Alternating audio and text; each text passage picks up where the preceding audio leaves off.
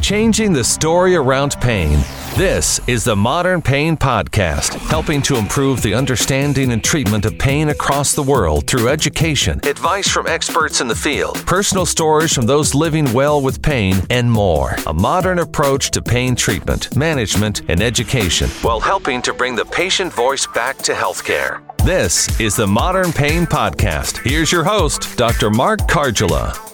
What is going on, everybody? It is Mark Kargela, lead, CEO, or lead faculty and CEO here at Modern Pain Care, where we make you the complete clinician. Wanted to welcome you all here this morning for our weekly pain points. I think that's what we've called it these days. Um, Jared and I have been trying to come on weekly and uh, just share some of our perspectives. It's a podcast too for you guys that uh, check out podcasts. Check out uh, it's on Apple, Google Play, and Spotify. If you guys want to check it out, uh, every Thursday or Friday they get put up. So Thank you again for joining us, and thank you, Jarod Hall, for joining us. How are you today?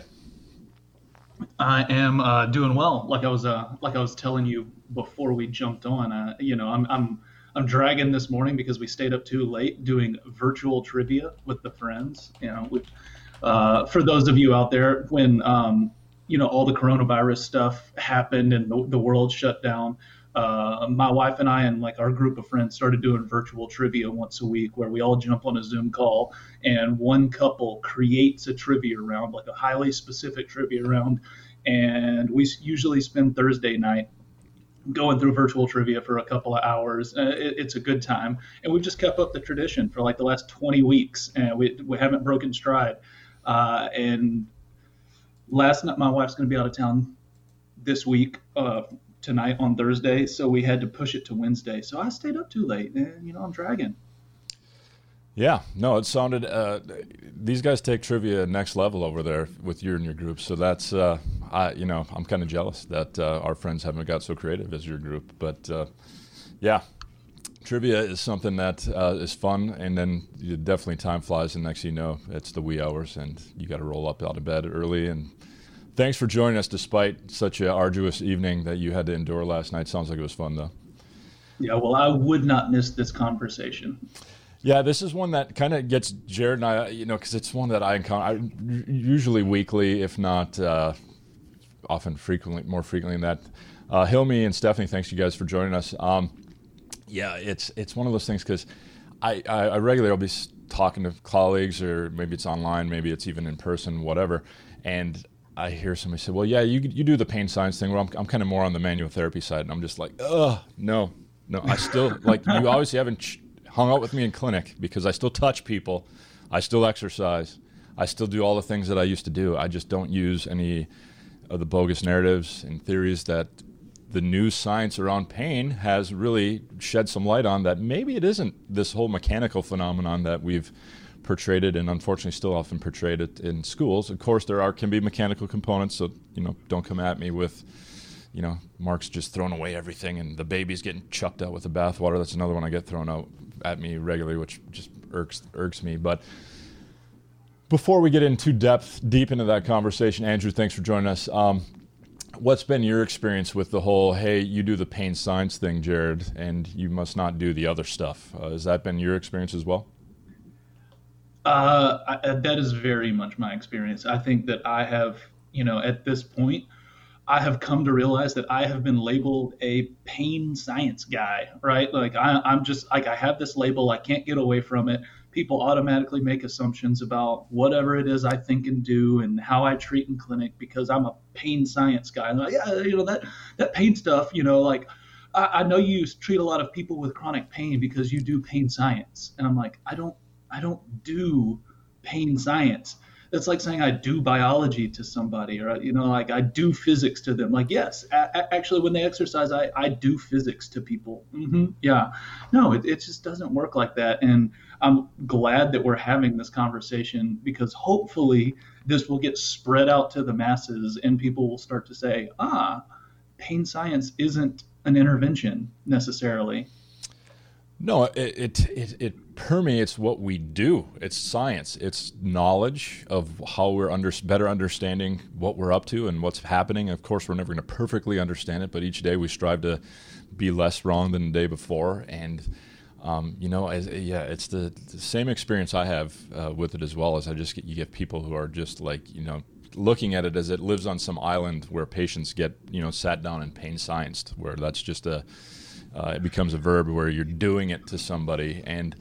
Um, hopefully, we'll, and we will throughout the day t- or throughout this uh, discussion. Not the day; that's too long. But if we we'll talk about how does this fit into everything you do because it should it should permeate because this is just new understandings. We have to look beyond you know, just interrogating somebody's tissues with with you know a bunch of specific sp- supposed tissue identifying things. It's not again that you can't use that component, but then you have to understand that pain is much more complex than what's just happening at the tissue level, and that's where we're going to hopefully take a journey today with you around just the different interventions of what we do and um, how we can kind of incorporate it into everything. So, how let, let's start at a patient encounter. Let's start at, at the history because that's often, or, and I hate to say history because that's, that's, or the patient interview. So, you know, just to, to get the story of the patient. How's pain science influenced your uh, patient interview skills, Jarod? Because I'm, I'm, mine's changed massively, and I know yours has changed massively, but I, I don't think folks listening probably know how much it's changed. But how much has your, your uh, patient interview changed as you've kind of understood pain a little bit more deeply? Yeah, I would I would say, you know, when I was early on in, in my career, uh, and when I viewed pain as something that came from the periphery, went up to the brain, and was a perfect Cartesian representation of, you know, uh, one a pain message traveling up to the brain and, and, and telling the brain how many uh, units of pain that a person was having.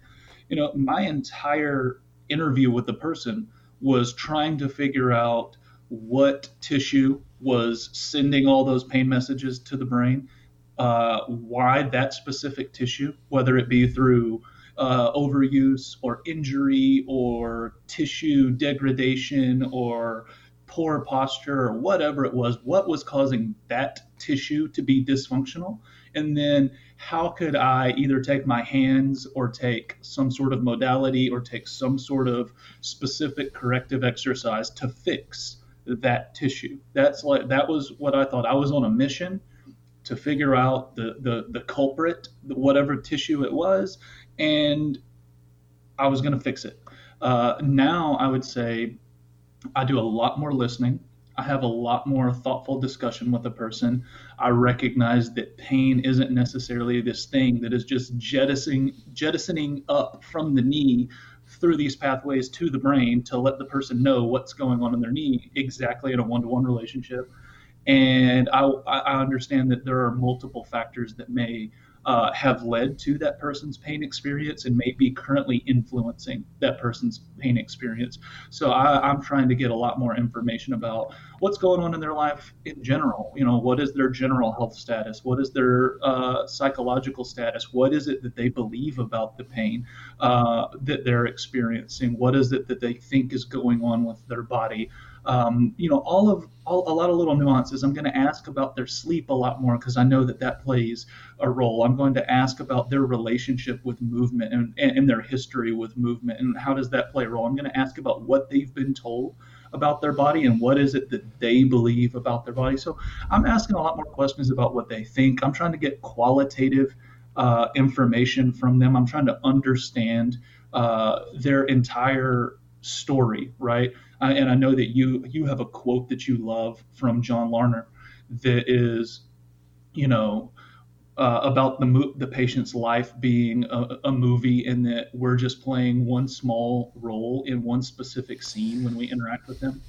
Yeah. So yeah. You, you, can, you can drop that quote on us because I don't remember yeah. how it goes. Now you put me on a spot, dude. I got to call it. And you know, this memory is just clouded with you know uh, different things. But yeah, it's basically you're seeing the patient in one frame of a massive movie or a, a, long movie with a massive cast, and you're only seeing them in that little snippet. And I think you you pointed out exactly how mine was like I need to identify man and I need to like sharpen these things to like Jedi level where I get knighted by the manual therapy uh, you know gurus to tell me that I have qualified to be able to feel pain with my fingers in those tissues because it never made sense or I just never felt I felt like I suck at this whole physical therapy thing because I can't feel the pain in the tissues. I can't identify it the way that and now it you know was kind of a massive like oh that's why when i started understanding that you know gosh there's a lot more going on in this experience than than just what's happening in the tissues. Of course, we respect the tissues. We still do a lot of the interview things that you learn in PT school, like your ags, eases, and different things. We're identifying possible sources, but we're bringing the person who's experiencing it into the equation. It doesn't become this paternalistic, dictatorial. I'm finding your pain. This is what it is, and this is what you do. This is like, well, how's your experience been with this? What are your beliefs around it? What do you think's going on? What do you think's going to help you? Do you think I'm going to help you? Do you think that physical therapy is a good spot for you to get better? yeah, and like Jarod said, you you just dig into the story of the person, and it's uh, it's sleep. Um, you know, if, if some people start identifying, you know, depression and different things around uh, what's been going on, you, you you validate, man, that sounds like it's been a really tough journey for you with this thing that you've been dealing with. I can't imagine that. Um, and then you, you start trying to form a, that shared narrative that we talk about that Matt Low and a lot of the other folks that, uh, you know, talk about it, uh, John Quintner, the third space, all those things. And, uh, you try to find a, a, narrative that makes sense with some of the you know concepts that we've learned in, in PT school and different things, but also understanding the the human experience of pain and recognize that it's much more than what message is traveling up from your tissue. And if you can understand some of the factors, the contributing factors that we um, have kind of somewhat identified, then and it's often in the story of the person. So setting up your history to and your patient interview to actually take time to deliberately and uh, curiously know what makes that patient tick and what's behind everything that they ideally as much as we can know behind what's going on in their in their life and in their situation around this experience that they're having but uh, and it's a lot more shut up and listen versus like you know and that's always a hard thing for me in my past as far as I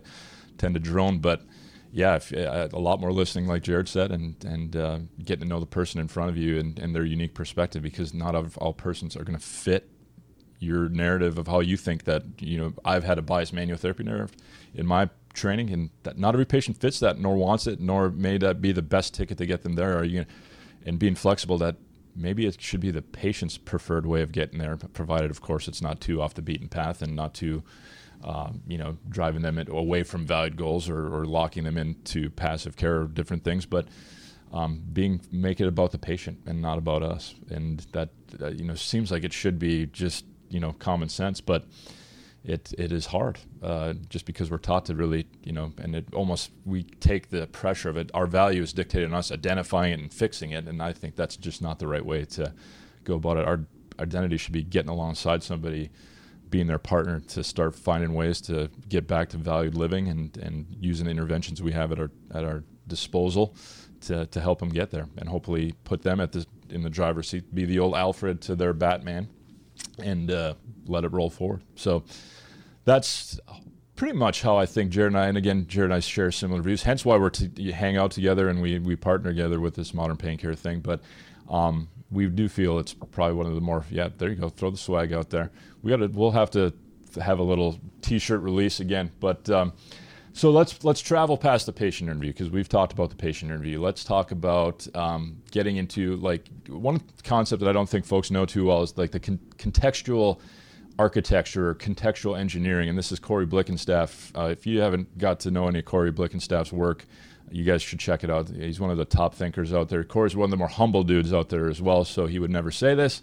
But honestly, probably one of the better conversations you'll have around around pain and philosophy and a lot of different topics. So um, how do you kind of think about? Because that's something I never thought about. I was like, "Yep, let's just get you in a room and let's get this thing going, so I can find it and fix it, and you're on your way." But uh, I never really thought of the context of what's going on. What's what's been your thoughts around context and how's that evolved in your uh, understanding so far, Jarod? Yeah, well, like you mentioned, there have been two people that have heavily, heavily, heavily influenced my uh, thoughts and you know my reading of the research and stuff like that on on, on uh, context, and that is like you mentioned, Corey Blickenstaff, who uh, you know he does his uh, podcast with Sandy Hilton, right? Pain Science and Sensibility. So that's a great podcast that you guys should check out. They have some brilliant people on there, uh, but also Fabrizio Benedetti, and uh, Fabrizio Benedetti is probably I, I, mean, I would venture to say maybe the, the leading researcher on the placebo effect uh, in the world. He has written a book called, you know, like the patient's brain, I believe. And he's a, he's an Italian uh, researcher who studies the placebo effect. And I started reading a tremendous amount of Fabrizio Benedetti's research that really showed uh, that what the placebo effect is. And, and, before, I just thought, oh, well, the placebo effect is this thing that when people think that they're going to get better, that they get better right? Like if, if you expect to get better, you get better, and like these magical healing properties or these magical healing things just come out of nowhere, and these little healing fairies, placebo fairies, just like fix whatever problem you have going on. That was my like original understanding uh, in a nutshell of the placebo effect. But once you start reading about it, what you find out is that the placebo effect is really what's called meaning response, right?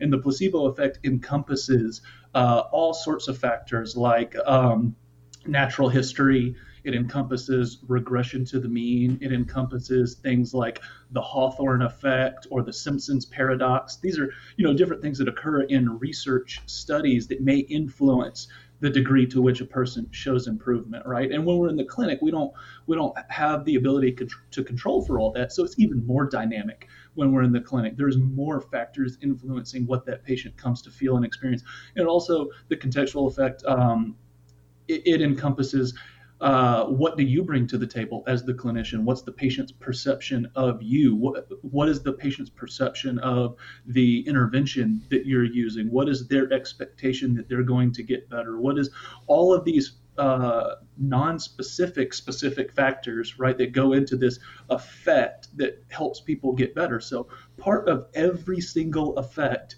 is placebo no matter what you do if you have the most effective medication in the world part of the response that you see from that is placebo or meaning response, which goes into the whole contextual effect environment. And man, I feel like I'm giving a lecture right now because I'm going too deep into this. Uh, because I have a whole I have a whole section uh, on the contextual effect and contextual architecture in our complete clinician course. So I I love talking about this. I can talk about it for days.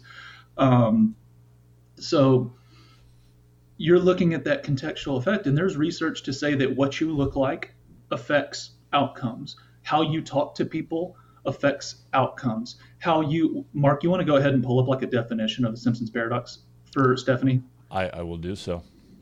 Um, so, what you look like, how you talk to somebody, what your clinic feels like, what the patient's expectation is what, uh, of your treatment, like what they've heard about you as a provider, what they've heard about your company, what they think about the intervention it is that they're coming to you for, like what you supply, right? You're a physio, so they expect X, Y, and Z from you. Or you're a chiropractor, they expect X, Y, and Z for, from you all of this sort of your confidence with your specific intervention and your, your narrative that you give somebody, all of this stuff freaking affects outcomes.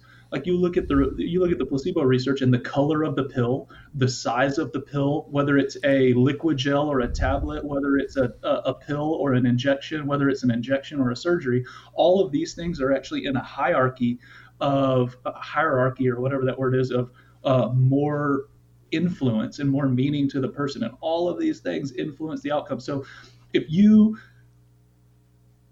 you're not very humble, I don't think, if you can sit there and say, well, that thing that I did and the way that I did it with my specific skills is the sole reason that that person got better.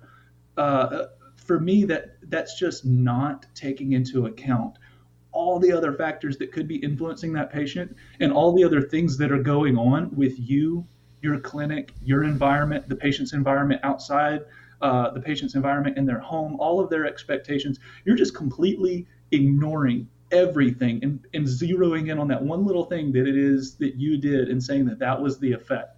Now, you probably had some effect, but you, we probably need to be a little bit more humble and recognize that there's all of these other things that play a role as well that you have the power to influence. Yeah, you know, I think it's just understanding those things that the supporting cast of your interventions. I always, when I have students in the clinic, because I've had students ask me this, and in trainees when we're when we're doing some of our Con Ed work, like I feel like I can do the technique. I just don't get the same results as like my mentor or the you know the experienced clinician. Problem is, is the experienced clinician. It's not a problem, I guess I should say, but you know what the difference often is is those clinicians who are experienced have kind of learned implicitly and maybe not they won't even recognize they do this because i think a lot of it's just you know expertise and skill development where they've learned to set up the context in their interventions to explain it in a way that just gets a patient ready to just respond to the intervention or they're supremely confident oops in front of the patient. They, they have those ways of setting the stage for their interventions. Um, to maximize success. I, the, the, best mentors are humble, like Jarod said, and can you know I, have uh, Tim Farron's a, a, friend and colleague and mentor uh, here in Phoenix, and he's mentioned a few times, which I greatly respected for, is like he gets sent a lot of the tough cases from other therapists, and um, he gets propped up to be and it, like an expert, which he should be. He's earned that title. He's put in a boatload of work and does some amazing stuff. Um, but he's even said like I, I'll, sometimes a lot of the outcome is there before I even get in the room because the patient's like you know just really primed up and expecting. Not saying that obviously there isn't a bunch of skill and, and expertise in what Tim's doing. It's just that that part of things is always present there and i think the more you understand what context have you created in your clinic and that's where i also get uh, you know students in early uh, year or early graduates uh, or early career uh, pts and other practitioners will say you know i work in this clinic where everybody does this intervention and I'm trying to do this and it's really hard. Well, the context, your clinic that's created with your marketing and what you sell to patients is really going to dictate what often your environment people are going to respond to. So, um, you know, it's it's tough. You know, you just got to understand what context you create and try to fit in that context uh, as best as you can. But having a conscious, explicit understanding of well, what are those factors? Jarod nicely pointed out a lot of things that you know can go into somebody's response, and be okay that the placebo effect isn't some sort of bad thing. It's a thing that if you understand it and you can use it morally, ethically, then roll with it. You know, create context where patients have positive expectations to to move better. It's our words, it's how we dress, it's a lot of different things that I think we take for granted. That um, you know, I was one of my pet peeves is like when folks come to clinic looking like they just woke up from like a late night out trivia and, and or things like that. You didn't do that today, Jarod, but um, but yeah, just like don't come in expecting to be respected as a doctor of physical therapy and then look like a scrub. It ain't happening. And don't you can't have it both ways. You know, if you want to be respected as somebody, then act the part. You know, that's just what you got to do. But on the flip side, I think there's a lot of just hey, you know, you got to be a real person to that patient too, and not be like this stiff. Well, I'm the doctor and you're the patient, and you know, you're I'm here and you're there. You got to get, hey, how's it going today? You know, what? You how's how's your day been going so far? You know what? You know, what do you think you want to accomplish today? I, you know, I'm, I got some ideas, but I want to know what you want to do today. I'm, I'm, I'm not here just to dictate to you. So, um, but yeah, I think the more you can put folks on that level and, and set up a context of, hey, this is me and him side by side, not him here, me here, and then it just becomes spouting things that don't relate to, to my story. I think you can, you know, move things forward in a more fruitful manner. So we've got past the context and the the interview. So let's talk about, and we can let's go with uh, exercise that's obviously a common one. Then we'll maybe wrap it up with manual therapy today. But um, and Simpson's paradox, uh, Stephanie, if you you see, uh, we put that Wikipedia up there, so hopefully that kind of clears it up for you. And because um, we don't want to get into the weeds of a lot of this philosophical. Not that we can't, but we, we want to keep things on, on topic. But hopefully that gives you some, uh, you know, di- direction in that. But um, so exercise, uh, you know, there's been the past narratives of exercise of you know instability, and we're stabilizing. I know I was taught like. And that's been a tough one. Like as I've navigated being, uh, you know, uh, on the academic side and clinical instructing side in our university, it's a delicate topic because we still teach it because CAPTE requires us to teach it. Yet in clinic, I don't demonstrate it a, a lot just because it's obviously not been proven to be what it's been proposed to be. And for some patients, it, if anything, could be harmful to their, you know, movement skills when you lock them in movement jail. This belief of instability, but um, what's been your kind of evolution with exercise and how it's uh, kind of changed as your understanding of pain and and pain science has really you know taken off a bit? Oh man, you know, um, I would say that the biggest change is the fact that I don't feel put in a box anymore. Uh, before, I, I, probably wanted to be in my box. I liked the black and white uh, because I, you know, my my training, my education was very much about corrective exercise. Uh, the mantra was if something is stiff, make it move. If something is unstable, uh, stiffen it up. If something is weak, strengthen it. If something is tight, stretch it. Like that, like it was called the treat what you find approach, right? So it's it is 1000% biomechanical. That's it. If you only treat what you find, that's that's biomechanics 101. And that was my mindset. That was what I learned. And that was also the box that I was in. Uh, if somebody, you know, for instance, um, slouched and uh, you know they had this old slouchy posture, I was like, man, your neck pain or your back pain, your back pain is because you slouch. But then when they sit up, they're like, oh shit, that hurts even more but I was like, but no, it's your posture. It, it's your posture. You know, your your back pain hurts because you're slouching forward. And I never thought eh, maybe they're slouching forward because that's the most comfortable and livable position for them. And I just couldn't wrap my head around that because lumbar flexion and slouchy posture was bad, bad, bad, bad, bad. So I had to fix that. I had to make their posture better, even though trying to make their posture better in my mind and them oftentimes that was that person's perception too. Oh, I need to, I just need to sit up straight more. I just need to have better posture. Like, but it hurts. It, it makes your symptoms worse to do that. But I couldn't get past that mindset to say, you know what? I don't need to be in this box. Let's actually truly look at what aggravates and eases your symptoms, and let's go, let's roll with that. If it's if it's like pulling your neck back and looking to the right, like and that makes you feel better, let's do that. If it's looking down and over, you know, hey, let's do that too. I'm not worried about what your posture is. I'm worried about how you can find relief and how you can introduce movement to your body in a way that uh, helps you get that going, right?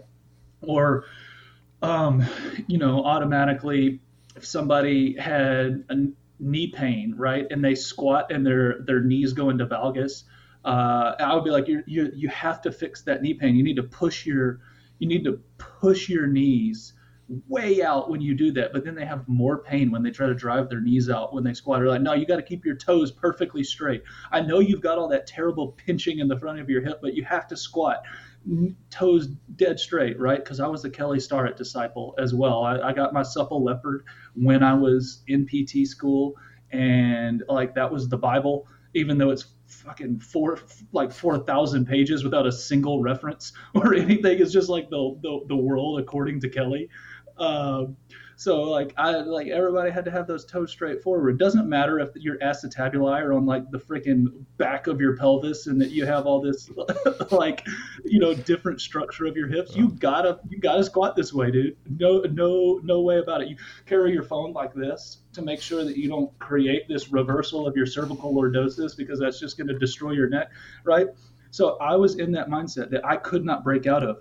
The way to fix people was to bring them back to whatever like the uh, the, the general consensus of perfect mechanics and perfect posture was and, everybody had to fit into that. And even if it hurt to get there you got to get there and it'll it'll get better once you get used to being there right?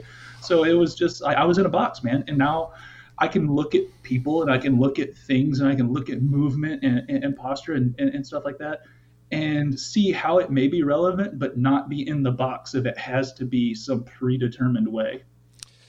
Yeah, a lot of those rule books we learn in PT school and, and other, uh, you know, graduate trainings, whether you're chiropractor or osteopath, I'm sure they could probably, those in other professions, I can't comment, of course, but would probably discuss some of the things they learned that black and white of boxing of, well, the Janda upper cross lower cross syndrome that's been kind of really questioned on but it's a rule like man you got to have weak glutes and abs that's just the way Janda said it would be and that's just what I'm going to find or that uh, way the Q angle is oh my god that's uh, yet uh, Q angle doesn't change yet outcomes get better damn what's happening there? Just a lot of that stuff black and white and then again it, being flexible that man pain is much more than a mechanical phenomenon. When it becomes a tunnel vision of mechanics then yeah, you're going to stress and uh, and it could possibly be affected by mechanics. We're not saying it doesn't, and there are times where I tweak some things to reduce some of the femoral adduction, internal rotation, and it changes their knee pain. But I'm not stressing like, oh, oh my God, like you need to like, oh my, you have this angle that is you're setting you up for just a terrible existence with your knee going forward. So yeah, this we we found some ways to help you move a little differently. That's changing how your knee feels. Let's work with that some more, and then you know what? Eventually, we're going to train you to to be able to work within that Q angle because we ain't changing it. So um, yeah, there's just a lot of things that have changed and hopefully you know you just got to be able to take on some of these truths in biomechanics and arthrokinematics and recognize there is no truth. There's like, hey, that's our best understanding right now, but I'm I'm okay if that's wrong, and I'm not going to like hitch my wagons to it so heavily to the point that I can't unhitch it when my patient's presentation says, "Hey, it ain't happening, it ain't working." If anything, sometimes, like Jarod said, you do some of these forcing them into these rules, they get worse. Then again, and you you honestly think like, God, why wouldn't I go away from that? But we get so you know into that safety net of these rules because it helps us in this gray area that the clinic is and it just gives us some some sem- semblance of like understanding and knowing and but that's where being able to function in the gray is what you have to be able to do and be able to weave in on it. Maybe some of those rules apply to these patients and help their situation. Maybe it moves them in the opposite. But are you going to be able to weave and move and make it be about your patient, not about the black and white stuff that we get taught in physio school and chiro school and, and different things. So, but that's what being, you know, a cl- clinician versus a student is all about. It's being able to take academic knowledge and like apply to a real human and recognize that it isn't as neat and tidy as it gets taught in academics and that's okay nothing wrong with academics that part of it needs to happen it's just you know be flexible with it and don't be rigid and dogmatic with it which you're probably speaking to two dudes. I hope, as you've heard today, that got our have had our history of being super dogmatic, and you know make a conscious effort these days to be open to being wrong on a regular basis, and being open to being wrong for the good of our patients, because that's who it's about, not us and us being right. Um, of course, we want to portray having some understanding of what we're doing to our patients, but being okay that hey, this approach ain't working for you, I'm gonna move off it. Even if I've gotten certified in it and I wear letters around it and I have polos and jackets. I know I get on this rant regularly, but that I that I'm so identified with it. Are you willing to put the take the polo off, take the letters, and be okay? You know, I did pay a lot of money or have gotten certified in this, but maybe it's not the right approach for that person. Um, but again, that's that's getting into. We'll get it we'll get we'll get won't get too far into that discussion because as you know that gets my blood pressure. You see my face get red. It's not pretty, but. Anyway, um, let me see. I think we got a question here from Vance. Let me send that up to the screen here, and then we'll. Any opinions on further implementing pain science and PTs in the emergency department?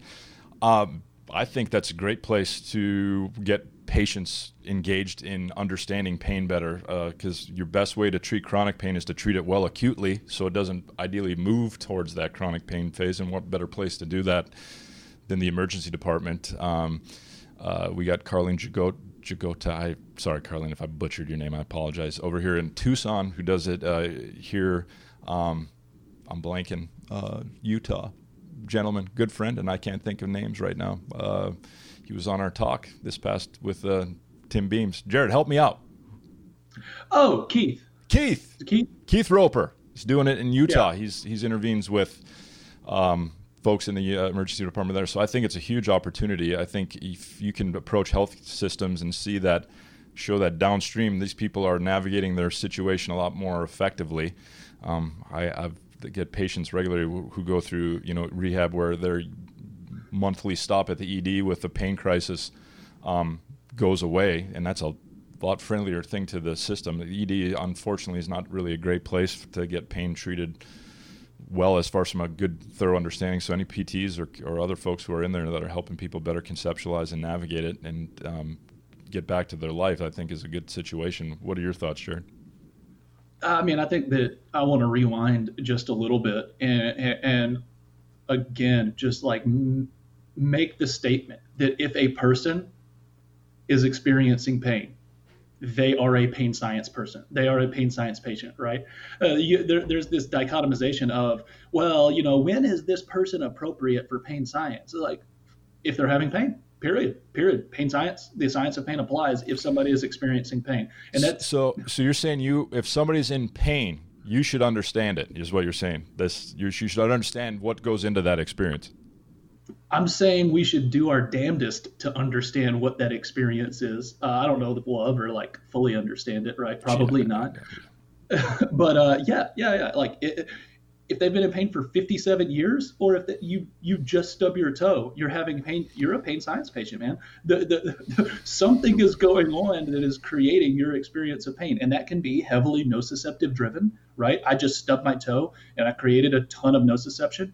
Uh, but that can also be about peripheral sensitivity right? Or, or central sensitivity. If i have crps and i stub my toe that's a totally different experience than if i don't have crps and i stub my toe right? Uh, it could be going on at the spinal cord. It could be going on at the brain. It could be going on at, you know, like the periaqueductal gray matter or rostroventral medial medullus, like oh, blah, blah, blah, blah. It could be neuro, right? But it could also be immune. Like what's going on with my immune system? Do I have rheumatoid arthritis and my my whole body is a little bit more inflammatory, which that infl- inflammation is lowering the activation threshold for peripheral, uh, you know, sensors and, and and all that sort of stuff. And or do I have these crazy expectations that not crazy, but do I have these expectations that aren't in line with reality about what pain is? And then when I come to experience that pain, I, uh, you know, really hyper focus on that a lot, or I think that it means something that it's not, right? So if somebody uh, there's a there's data that tons of people go to the emergency department for non-emergency pain, but to them, right? That's our perspective that this is non emergency pain. But for them, that is emergency pain because guess what? They're at the emergency room. So to them, it's emergency pain. Uh, and we, we need to understand what might be bringing them to to do that like what, what's their situation at home what do they believe about their body what what does their imaging say or not say like what's their experience with coming to the emergency room like there's so much that goes into that and yeah, absolutely. Like you may have a phenomenal ability to put out a fire before it gets to be a massive blaze if you appropriately intervene at the acute level with somebody in the emergency room, right? If, if I hurt my back deadlifting and I think that my vertebrae just shattered and my disc shot across the room and like what I'm experiencing makes sense with that because I'm I'm like got you know quote unquote back spasms going on and I'm I'm locked up and I can't move and it's the worst pain ever. Like I might want to go to the emergency room because I'm like holy crap I could get paralyzed.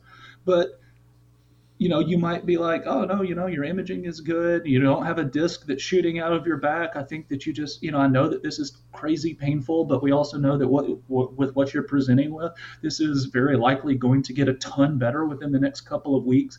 Here's some gentle things that you can do to start right now, and here's a referral to an outpatient physical therapist to continue working on this. I know that this is scary. I know that this is terrible. I know that this is the worst thing that you've ever felt. Uh, but you're actually, from what I'm seeing, you're you're going to be okay with this. And, and and it's going to get better. Like maybe just hearing that and not getting an opioid prescription right off the bat and you know having confidence that there is a light at the end of the tunnel that's totally different than oh well here's your opioids and here's a referral to uh, you know a spine surgeon um, and i want you to go there immediately and have you know complex back surgery right off the bat, right? It, you could totally change the trajectory of somebody's uh, course of care. No, absolutely. I think it's a great place for, for folks to get involved um, and really offer some conservative, person centered care. Sometimes the ED is not a good place for person centered care. It kind of gets you moving through. And, you know, I've got patients right now who've had some really un- not very f- enjoyable uh, interactions with the emergency department because you know unfortunately some of those folks I'm doing some great work there in the emergency department but you know with the lack of understanding of pain and some of the distress people are in and validating it um, there's not a lot of validation at least with a lot of patients that I've seen that come through with these regular ED visits that um, and that's where we talk to them. We have discussions with patients. This is kind of what happens in the ED they're looking to try to find if there's something you know seriously wrong. Thankfully, they didn't find anything, but that can, that doesn't make it any easier for you, who's dealing with a lot of this pain. So let's talk about you know some other things that can you know be involved in this situation and see if we can get you you know to capitalize on what your body's designed to do, which is heal. Um, just let's not. I think our medical system often puts the brakes on natural history by getting the fear of God in people, imaging and scaring them about imaging, or you know, getting them completely out of life um, because of some of the recommendations and things that folks have. So, yeah, uh, to put that uh, question, which we of course went off on, but uh, that's hopefully gives you a good idea where we uh, view the ED. I think it's a great place, great setting for physical therapists to to uh, interact and to see if we can chart the, a co- different course for some of the people who are in some pretty distressing situations. Now, lastly, I wanted to uh, talk about my favorite topic, which is manual therapy, because uh, I know there's discussions here about Maitland and Cyriax and, and different things. Now, I, I, do think there's some benefits of some of those concepts. So, you know, uh, Maitland actually was pretty good on ahead of the time on the patient histories uh, or, and patient interview as far as understanding that that played a role. Probably was a, still a little bit more delved in the tissues because that's all we understood at that time of the pain experience. So, nothing wrong with Maitland having that thought. It's just with the information he had at that time, that was his theories. Thankfully, as the information has gone, we haven't, we've, you know, put that edition of the textbook aside, taken some of the things that might be in that textbook that are helpful and you know move beyond it not just got stuck in it. And same thing with any McKenzie or, or Cyriax or whatever. I mean there's some probably some helpful concepts in it. Definitely ones that you scratch your head like yeah maybe not based on what we now know. But again that's a healthy that's a healthy profession that's moving forward and not getting buried into any letters after the name or anything like that so with manual therapy, again, it's it's uh, this is one of the bigger ones where you're either a manual therapist or you're a pain scientist. I think that's ridiculous. I think you if you're not a pain if you don't understand pain while you're applying manual therapy, then you just roll out narratives of fixing, realigning, releasing, uh, doing all the things that we know aren't happening. And what it becomes is we own our paternalistic dictatorial style becomes the owner of the patient's symptom change, and that, to me that's the worst. And this is a recovered owner of a patient's symptom changes because I, I and I honestly, this isn't to sound eager. It's we got to stop getting excited the fact that we can change somebody's pain within session with a crack or a mob or a scrape of tissue or poking it with a needle, whatever your favorite intervention is. Not to say you can't use it, but stop getting excited about it. That's secondary to the big picture of how do you get the patient to get off that plinth and do things in their life that are meaningful to them because people do not live life on plinths they live life in their environment and that's where the harder work is to get them to move well in their environment, which I don't, and I'm happy to hear other opinions on this. It ain't happening on a plinth. So if your centerpiece is how much you're going to train these things to to change pain, I think it's just not the right direction. I just that's my belief that I think our profession needs to move past this as being the, the expertise. It's this and more this of being able to listen to people and understand that God, maybe these things need to go away, and maybe I need to just get out of the way and let people start getting back to life, and, and giving them strategies to get back to life with movement and things. If maybe some of those interventions passively can help them get there with a good narrative on board that doesn't have me owning their symptom change, boom, let's roll with it. But it shouldn't be something that I'm just itching because my my treatment threshold for manual therapy, pulse, pain, you get manual therapy. That's just what happened. That was about all I used for clinical decision making. So, and it's just when you apply it, you know, and I'm sorry, Jarod, I'm just hogging this one, but um, the big thing is when you apply it, don't talk about we're fixing structure. I am changing some of the sensitivity around your tissues. I don't use pain with manual therapy. I say, hey, I'm going to be applying this passive movement to your back, and whether it be high speed or low speed, depending. And uh, we're going to be just looking to change the sensitivity of your back. What we know is with these interventions, we can often change some of the sensitivity of how sensitive your back is to movement. We can help you re- reduce some of that feeling of stiffness and tension that you have, which, again, if you read Tasha Stanton's work, that'll blow your mind on what that truly is. But, um, and we're going to help you move better. But the big thing is, I don't really get too excited of how well you move in these four walls. I want to make sure you move well in those four walls where it's meaningful for to you. You told me you want to get back to X, Y, and Z, so let's really focus on making sure that those movements are really be, happening well. So I'm going to teach you some things that hopefully this can support you there. But this is just a supporting thing to the real important thing, which is you moving well outside of there. And I think if, outside of here, this, this treatment clinic, these four walls where it's easy to make change in people's pain in a short-term level. Again, it, that's not to sound egotistical. That's just what science tells us. There's a myriad of ways, and I don't think there's any that have been proven to be superior to any others of changing somebody's pain. Um, usually, it's going to be whichever one the clinic clinician lacks equipoise on, but that's another discussion. But yeah, let's just get the patient off the plinth and get them moving in life because that's what matters to them. But again, if you make it about being the guru and the Jedi that I did for about eight years of my career, then you miss the boat on a lot of that. And I still remember having mentors who are highly one of the more highly respected manual therapists in the country, if not you know respected around the world with clinicians. I remember doing mentorship hours, and I'd see the same people who I was really in fellowship and things to change, not do well in the, in the clinic with that approach where I have my my whole thing is how do I determine my manual therapy entry point to that patient's life? And to me the best thing with pain science told me is when that entry point and ownership of their symptom change needs to not happen because it just if anything and it needs to be listening to a patient more than just tissue behaviors. It needs to be life type stuff and what what their beliefs are what their valued goals are and all these different things Laura Laura Rathbone Van thanks for joining us today. Uh, always good to have you aboard. Now, Laura, if you guys get a chance, she's got a full ACT class, which it, it should be full because this is an opportunity you guys all should be taking advantage of. But you need to check her stuff out. She's uh, one of the top physios that are really incorpor- incorporating acceptance commitment therapy uh, concepts. She does it as good as anybody. Her and Bronnie are two, uh, you know, of our pillars that I would say within the rehab world. Um, but you need to check out her her website and uh, check out that because that is again exactly what we're talking about, incorporating those type of things into treatment. So. Um, with that said, Jarod, I know we have to wrap up today because you gotta you gotta get on with your uh, day and you have some th- uh, things to go on. Any parting shots before we finish off for people? No, you know, I was just going to disagree with you and say I would rather be a doctor of symptom modification. That's what I want to do yeah, I'm just I'm just going to hang my hat on symptom modification. Yeah. No, uh, in, in, all seriousness, you know, I really I really appreciate the fact that you you bring that in because you can you can uh, speak from a place of experience, having having gone through very extensive manual therapy based training, and um, I, I, think that that's probably something that a lot of people can resonate with.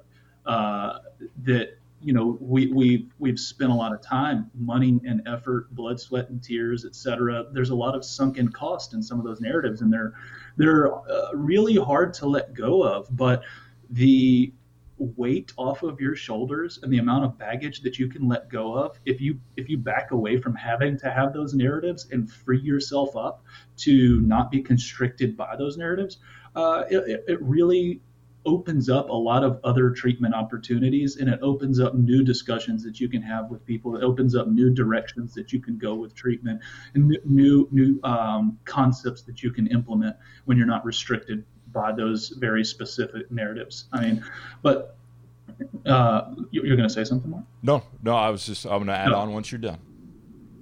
No i was just going to say you know um, this whole this whole episode, this whole podcast, uh, this whole talk was about pain science, and you know we we feel so strongly about this regular misunderstanding of the concept of pain science that we literally created a 20 something hour course about it about how do you integrate the concepts of pain science or how do you in- implement the most up-to-date understanding of pain into your subjective interview into your manual therapy into your con- contextual architecture into your exercise selection?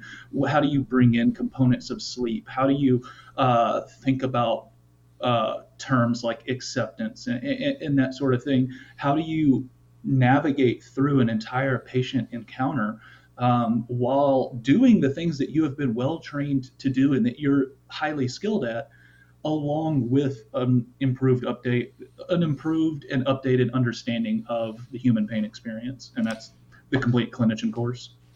Yes, as you guys can see, we put it up there on the screen. If you guys, anybody's interested in going that way, as Jarod had said nicely, that this is a passion project for both of us as far as the frustrations that hopefully you've understood as we've talked today. This course is to address those, to understand that you need to understand how you incorporate this into everything you do in the clinic, and it doesn't live on an island, and you need to understand how to do it skillfully, and that's what we did when we designed this course. But hopefully you guys got some value out of today. Uh, any questions or anything, feel free to reach out to Jarod or I. Uh, we're going to leave you with that today. Hope you've enjoyed it um, and have a good rest of your week. We'll talk to you next week.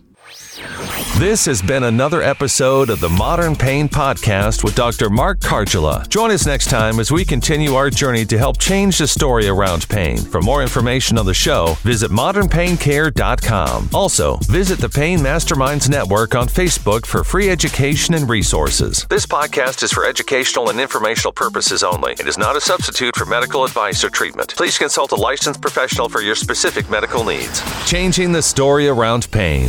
This this is the Modern Pain Podcast.